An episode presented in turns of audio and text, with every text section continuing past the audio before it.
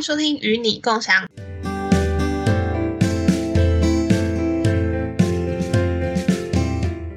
大家好，我是莎莎，我是妙妙。今天是第七集，然后我们想要来聊一下关于理想中的自己。每个人在成长的过程中都会就是想象自己未来想成为怎么样的大人。那在高中到大学这个阶段，应该是最迷茫的时候。然后当然，甚至到嗯，可能刚出社会，都还在这个摸索的阶段。那今天想要来聊一下，在你理想中的自己是怎么样子的？我觉得这个可以分好几个面向诶、呃，我目前想到两个啦，一个是说可能成就上，然后另外一个是关于嗯、呃，我这个人会是怎么样？应该说价值观方面，你想问的是哪一个？那我们先讲成就上的好了。成就上哦，呃，会希望自己在未来的工作上有能力处理各式各样的问题吧，不管是任何的突发状况或是什么的，然后也可以跟大家相处的融洽吗？至少不要 太勾心斗角。当然我知道是无法避免，但是希望不要太多。那你呢？嗯所以你听起来是想成为一个圆润，然后应有应变处理能力的人。嗯，我吗？我比较希望自己是一个有原则一点的人。嗯，因为当你想要就是事事都很圆融的时候，有时候就是你没办法把你想要做的事做到你想要的程度。嗯，然后，嗯，你可能会。想象你这件事应该要做到一百分，那大家只能做到八十分的时候，剩下二十分你就要自己补。嗯嗯，我最近有这样子的体验，所以我希望自己可能未来可以是一个原则性多一点，然后能够坚持自己想要的东西。但这样有可能人家会觉得你很机车之类的。其实这真的很难，因为你只是想做好你该做的事。可是，在旁人看来，你就会 显得要求一大堆。没错，就是这个人怎么毛这么多这样。对啊，想要成为一个有原则的人，还有什么样的原则啊？嗯，我觉得做人的尺度吧，就是不管是我对别人还是别人对我，嗯，那我都希望就是，如果这件事应该做到这里，你就不要再跨线了。嗯。就有些人会一直探别人的底线，然后，然后或是会扔头轻骨，我不知道讲台语你听不听得懂？可以可以可以。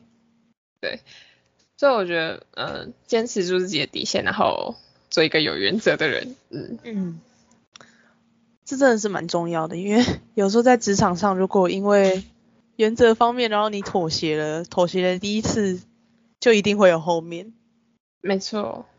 就是人家发现，哎、欸，原来你不是这么硬，然后就会开始踩踩踩踩，然后你就没有底线了。对，当然被冒犯是一回事啊，如果涉及到什么法律，那就真的是不太好了。哦，那就有点严重了。嗯，有些是说原则性很强，呃，我不是说你哦，我是说有些人说自己原则性很强，但实际上可能，呃，遇到什么比较有利的状况的时候，就不一定会。坚守坚守住他的原则了，对，就是对别人都很有原则，对自己就没有原则了。对对对对，严严严以待人，宽以律己这样。对。那如果是想成为的人呢？你理想中的自己是怎么样？其实这个问题我自己也还在摸索，还没有很没有办法很明确的告诉你，就是我想成为怎么样的人。嗯嗯。但是或许就是会跟我读的东西有点不一样，然后会有一些别的突破吧。像是像是也许会去学习怎么演戏，然后去演一些舞台剧之类的。嗯。那你有没有什么想做的事？嗯，其实我最近也自己一直在思考这个问题。因为像读的科系嘛，那高中升大学，说真的，只有短短的可能一两个月甚至不到可以做决定。需要做这个决定的话，前面应该是要非常长的探索自我的时间，可是好像却没有。那匆匆忙忙做了这个决定呢，上了大学，当然刚开始也只能硬着头皮念，觉得好像念到一个程度以后，就会看到自己在这个领域想要什么。嗯，我觉得好的情况下是你发现自己在这里想得到什么。那另外一个情况下是你可能发现你在这里不想要什么。嗯，我曾经就有一个同学，就是他大学读完，然后毅然决然的转换跑道。可是他不是那种成绩很烂哦，他是前几名毕业，但是他还是转换跑道。其实我还我个人还蛮佩服他的。他是从什么样的领域转换到另外一个？呃，我们我原本是学电机系嘛。然后他是转换到设计领域，然后他想要当室内设计师。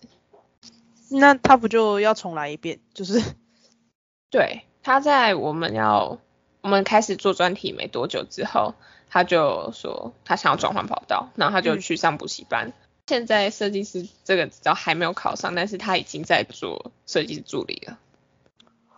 哇哦，也不过短短几年吧，一两年，毕业不到一年啊。那他就等于毕业就就去上班，就已经在做他想要做的事。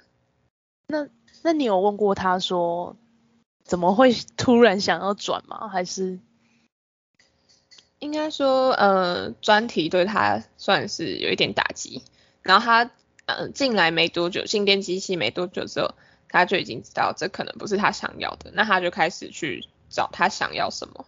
嗯。嗯，所以后来专题做到一半的时候，他就确定了，就是他没有要升这个研究所。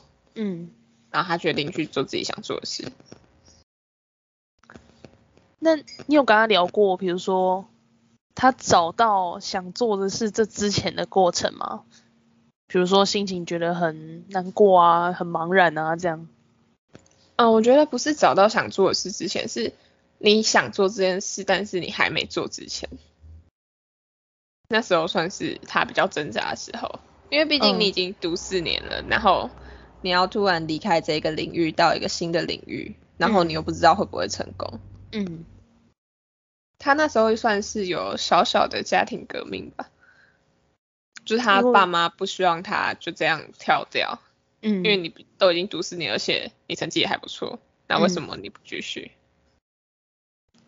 其实我觉得，呃，怎么讲，成绩不错跟你想不想做这件事，还有喜不喜欢做这件事，我觉得还蛮大差别的。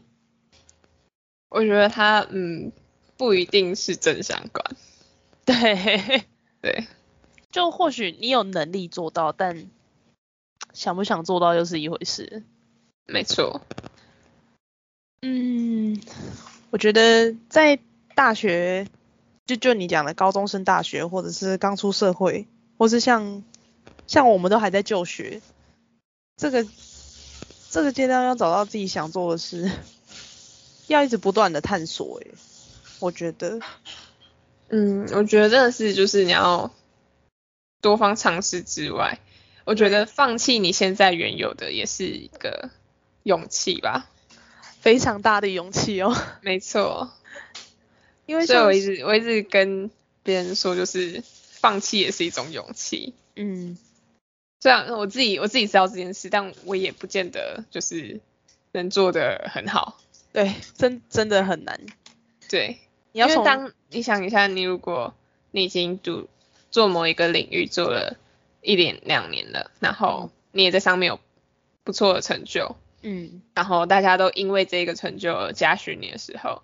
你有没有办法，就是毅然决然、毅然决然的离开，然后放弃这个光环，然后去做另外一件你可能完全没有做过，你刚开始可能会被嗯唾弃、会被嫌弃的东西，而且就别人已经在发光发热，你却还在可能还在阴暗的角落急着要找到出口，这样。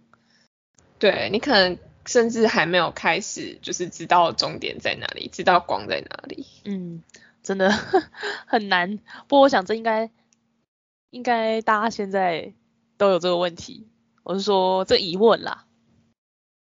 对，我觉得应该很少人就是能够很早在升高中的时候，有些人是升高职嘛，嗯，就已经明确自己知道自己想要什么。但是如果你这么早就知道了，你的成就一定是非常的大。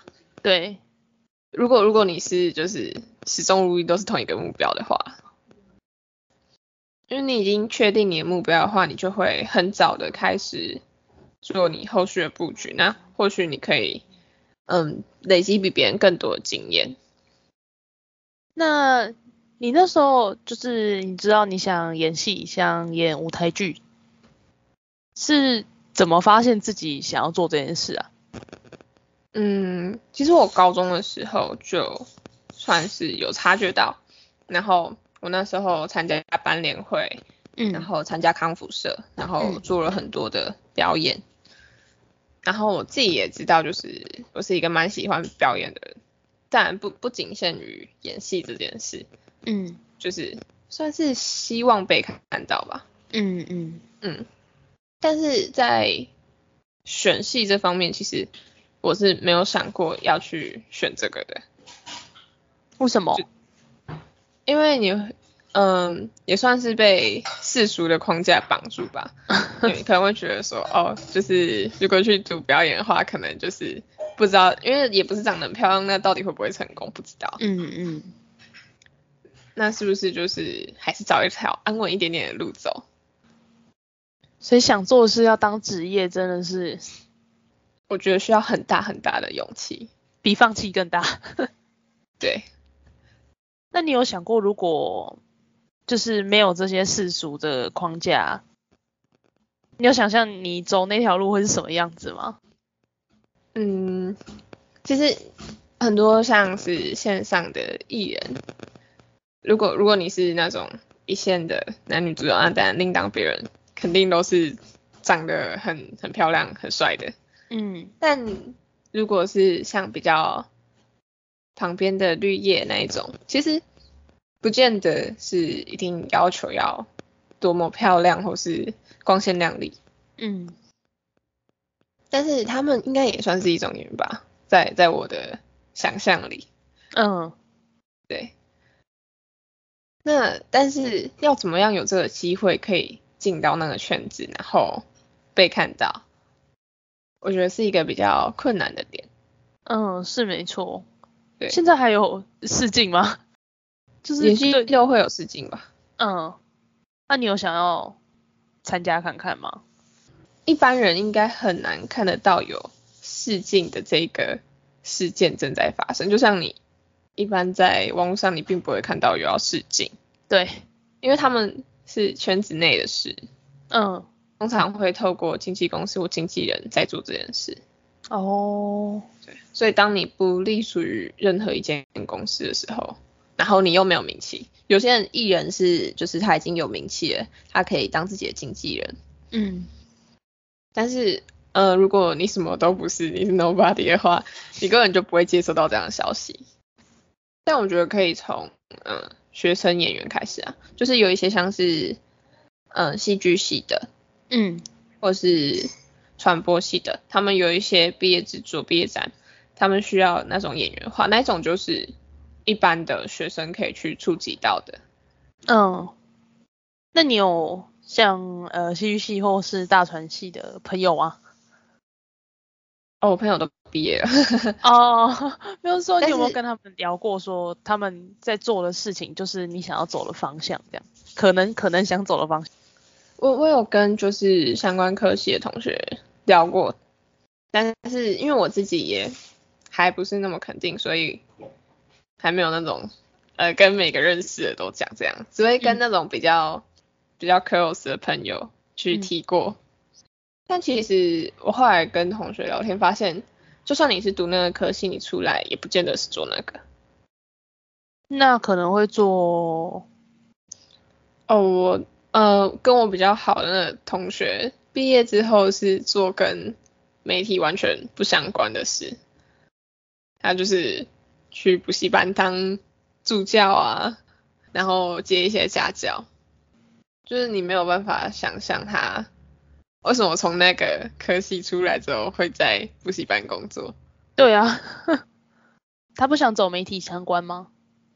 我觉得应该想吧，但是因为他不是住在都市，嗯，然后所以这样的工作机会也比较少，嗯，我觉得可能要等之后疫情稳定一点，然后他也存够钱可以搬上来，搬到台北之后才会开始做吧。那你有想象你可能五年、十年之后是什么样子吗？什么样子哦？其实我。刚升大学还是大二吧，我希望我可以出个书，像图文那一种的，嗯，就是比如说分享自己的故事，然后因为大家总会有遇到瓶颈的时候嘛，当然我自己也是，那我觉得文字是可以呃疗愈人心的，就可能我现在在遇到的情况，你也正在遭遇，那。或许我想告诉，呃，未来的读者们，你们不是一个人，这样，可能也在告诉我自己吧，嗯，给同样遭遇的人一点支持，这样。因为有时候在那个你自己陷在那个呃黑暗当中的时候，没有光你是很难走出来的，你会自己陷入那个死胡同，然后一直在那边绕，因为你不知道终点到底在哪里，对，你也不知道方向。可能可以往左边，可能可以往右边，你都不知道。确实，这样的情况下，你会不知道就是自己到底往哪里走才是对的。然后有可能想想越多陷越深。然后我还想说，就是一样的方向啦，可以可以演讲什么的。因为我觉得我比较不怕在人群面前讲话，当然前提是如果没有那个台下会 直接吐槽你的那一种啦。我觉得可以。就一样，分享自己的故事，我觉得蛮好的。大家都有脆弱的一面，或许我未来的成就是非常大，或是什么的。但假设回去学校分享，呃，分享你怎么达到成就，当然是没问题。可是我觉得更需要被关注的是，遇到问题、心心情上的问题的时候，要怎么和他相处。那有脆弱的一面的时候，该不该跟周遭的朋友讲，或者是什么的？我觉得就是把自己的嗯内心照顾好，或许比外在的成就更重要。对，因为像是嗯很多 YouTuber 可能在嗯功成名就之后，但是你如果有一些精神疾病的话，你可能就被迫需要暂停。那其实我觉得，在那个时候，你有多少的收入，多少的名望，都已经不是重点了，因为你就是生病了，你自己都没办法开心了。你赚这么多钱，其实是你也没办法用的。你刚刚讲，我就是觉得未来的自己，理想中的自己，是能够每天都很快乐，这很难。可是理想，理想上希望是这样子啦。当然一定会遇到一些不顺遂的事，但如果自己可以换个角度想，把它当成笑话或是什么的，或许会比较快乐。但我觉得要做到这个，就是 EQ 要非常的高，就是当你能够笑着看待这一切的时候，其实一切好像都显得没有那么的严重。嗯，所以是理想中的自己嘛，当然往、嗯、往那边迈进就就已经很好了。我觉得可以，就是往自己想做的事的这个路上前进就很好了，不一定要真的走到终点或者什么的。其实我觉得做人啊，就是你离开的那一天才是终点，不然好像也没有什么，就是你达到什么就是终点了。嗯，因为你活着就是一直在学习新的事物。对，现现在我们可能在学，嗯、呃，国文、英文、数学，但是。未来我们可能要学怎么做人，然后怎么面对自己，嗯，然后怎么怎么去照顾下一代。嗯，当然这些离我们可能还有点遥远，但是我觉得这都是人生的课题。对，我记得我之前有看过，就是人家说过一段话，嗯，他跟我说，就是你现在觉得很大的事，在你长大之后，你就觉得这件事很少，嗯，所以如果你现在面临一个很大的困境，你应该想想十年后的自己会怎么看待你现在发生的一切。这个很不容易耶。嗯，我也觉得很不容易。可是这一个思维真的会让你跳脱现在的泥沼。因为你会跳脱这个框架，就是比如说，我可能这一次段考考很糟，嗯，但是十年之后这个段考对我来讲重要吗？应该只是大大小小 考试中的其中一个吧。对，你根本就不会记得你哪一个期中考哪一科是不是考得很烂。或许可能十年后你会说，哦，我有某一年就是这一刻被挡掉了，但是。呃，你不会因为这件事的心情不好，因为它没有那么重要了。所以用更大的眼光去看现在的自己，或许就会少掉很多烦恼。可是这真的 真的很难，因为生活的是现在的自己，要用未来的自己来看这件事情，哇！但我觉得这是一件需要非常多练习才能做到的事。对，其实很多。很多真的是要练习，在成为理想中的自己上，一定会跌倒，一定会受伤。那要练习怎么站起来，可能会跌倒一次又一次。我觉得除了练习怎么站起来之外，练习怎么求救也蛮重要的。就是或许你这一次真的伤的比较重了，你没办法自己站起来，那你是不是有办法去寻求身边的资源？或许有人就是曾经走过一样的路，他一样在那里跌倒了。嗯，那他可以告诉你他怎么站起来的，或者说他可以扶你一把。我觉得能找到这样的资源，都是对现在跌倒的自己很有帮助的。我前阵子好像也经历过 差不多的事情，因为自己很容易陷在真的是那个黑暗里面，然后有的时候怕麻烦别人，所以。选择不寻求协助，可是这样压抑久了，可能会有一段时间，你觉得自己再也站不起来了。你有没有一种经历，是你觉得某一件事好像很困难，但是当你真的踏出那一步的时候，你会发现这件事情好像没有这么困难，没有想象中的可怕，就是跨出那一步是最难的。对对。所以其实人的恐惧是来自于未知，嗯，就是当你已经可以想象到你做这件事之后最糟的情况是什么时候，或许你就不会这么害怕了。比如说我今天我可能想要去帮别人做某一件公益，假设去请别人捐发票好了，那那最坏的情况下就是没有人理你，自己一个人站在那里。对。那这件事本身可怕吗？并不可怕，就只是没有人理你而已。之前我表弟他同学邀他去做这件事的时候，他一直跟我说很可怕，那很丢脸，你要一个人站在路边诶。然后我说那会怎样吗？你常平常站在旁边划手机的时候，有人理你吗？他说没有啊。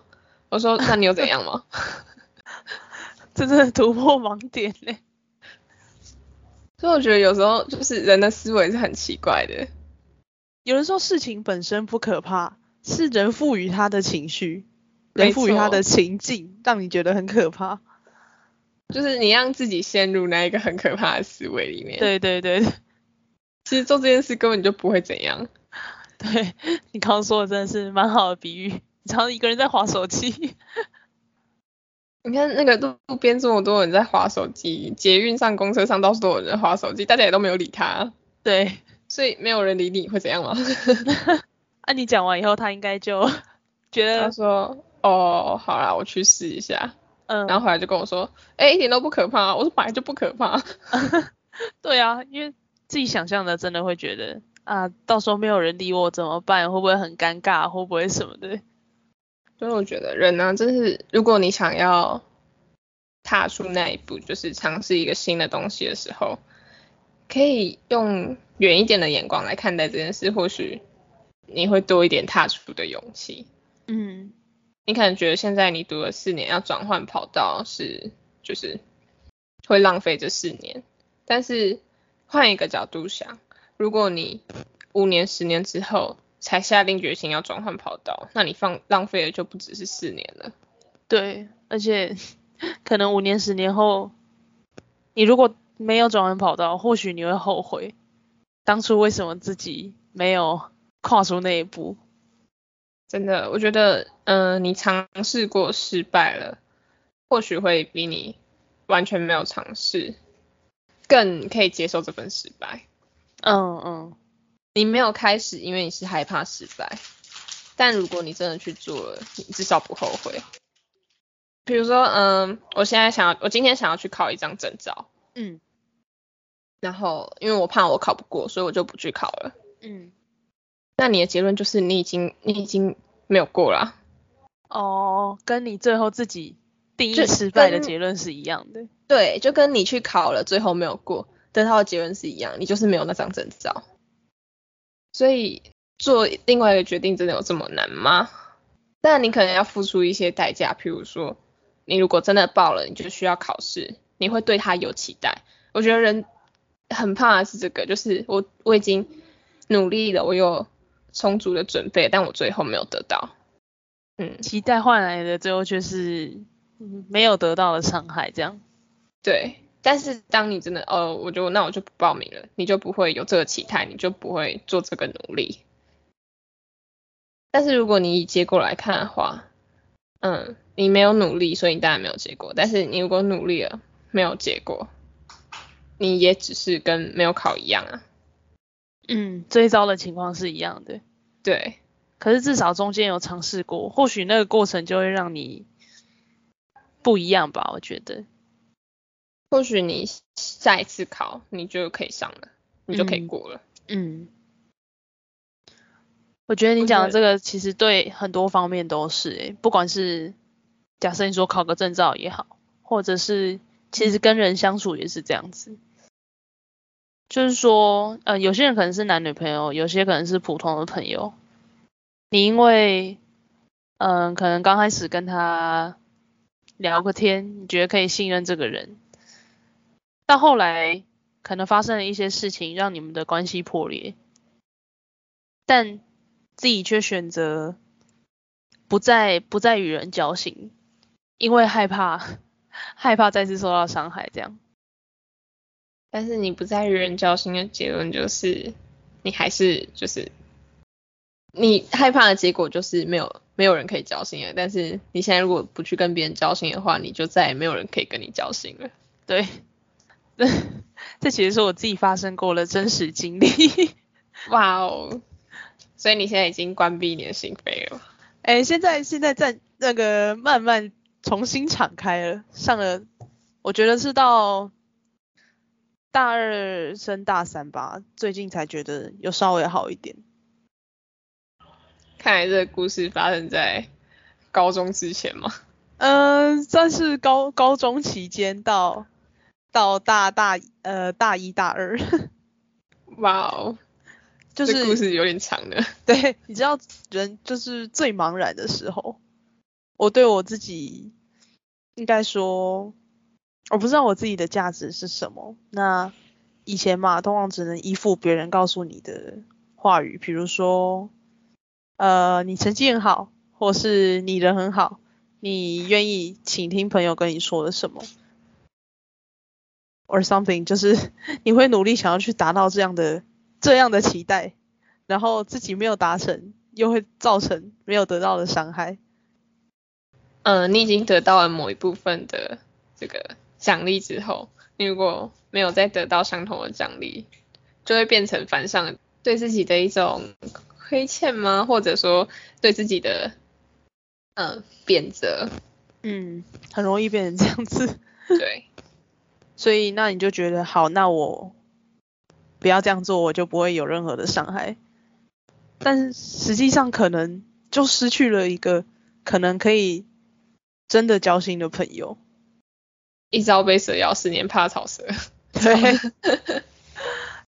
那时间也差不多了，剩下的故事我们就交由下一集再来继续。嗯。那今天就这样喽，拜拜。拜拜。